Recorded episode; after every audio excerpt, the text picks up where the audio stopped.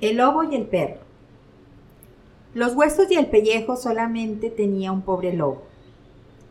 Este lobo, por fin, un cierto día, se encontró con un perro muy hermoso, grande, gordo, de prendas peregrinas, que, por casualidad de su camino, extraviado muchísimo se había. En vestirle y hacerle mil pedazos fuera del dicho lobo la delicia. Pero era menester una batalla, y el tal señor Mastín trazas tenía de defenderse con valor y fuerza. El lobo, pues, con humildad fingida, empezó a hablar con él y a celebrarle su gordura, su talle y lozanía.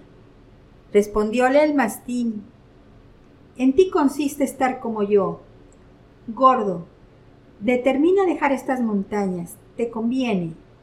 Todos tus semejantes que aquí habitan son unos pobres diablos infelices, enfermizos y llenos de desdichas. Su mísero destino es morir de hambre.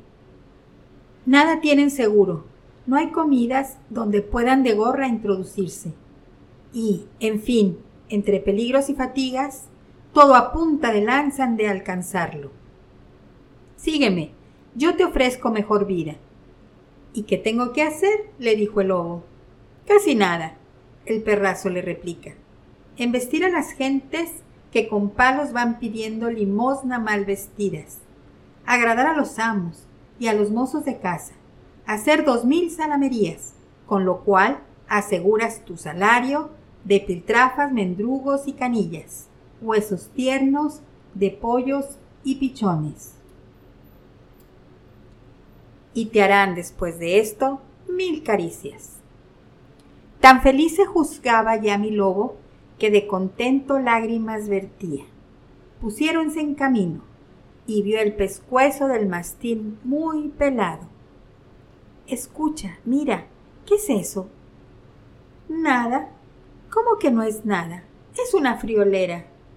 Que me digas te pido lo que es eso. Es procedente del collar con que suelo ciertos días estar atado.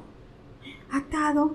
Según ello, tú no vas donde quieras me lo privan alguna vez, pero esto nada importa.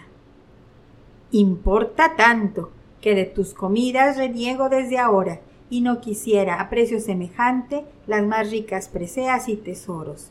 Dicho esto, echó a correr y aún corre todavía.